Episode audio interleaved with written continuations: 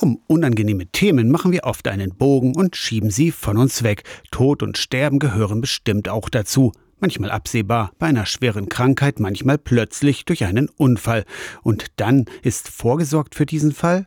Nichts vergessen? Das ist ja das Schwierige, dass keiner von uns genau weiß, wie lange seine Zeit auf Erden ist. Deswegen ist es unser Anliegen ja auch, so früh als nur möglich darüber nachzudenken, wie ich meine Dinge gut regeln kann. Dirk Buchmann vom Gemeindedienst der Evangelischen Kirche in Mitteldeutschland empfiehlt deshalb, einmal bewusst die Zeit nehmen, um alle wichtigen Unterlagen zusammenzustellen alles, was notwendig ist, wenn Verwandte und Freunde die sogenannten letzten Dinge regeln müssen.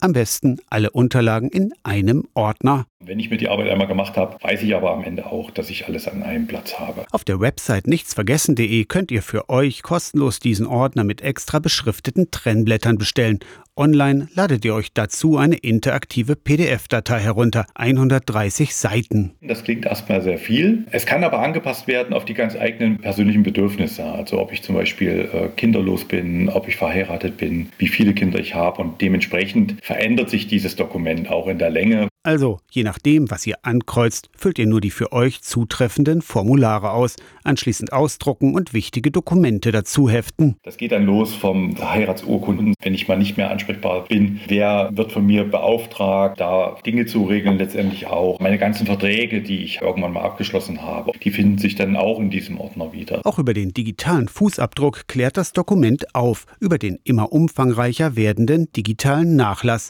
und natürlich auch über andere wichtige Fragen wie zum Beispiel die Patientenverfügung oder Vorsorgevollmacht. Beim Regeln solcher Dinge hat Dirk Buchmann regionale Unterschiede beobachtet. Was wir merken ist, dass im ländlichen Bereich da viele Dinge eher traditionell gehandelt werden. Also sprich, dass man darauf wartet, dass die Älteren dann auf die Kinder zugehen und das Gespräch suchen, was uns wirklich ganz doll am Herzen liegt. Dass Menschen miteinander sprechen, damit eben Problemlagen überhaupt nicht erst entstehen. Nichts vergessen ist eine gemeinsame Initiative der evangelischen Landeskirchen und der diakonischen Werke und Verbände. Neben Ordner und Infos bietet die Seite auch kostenfreie Online Online-Seminare an.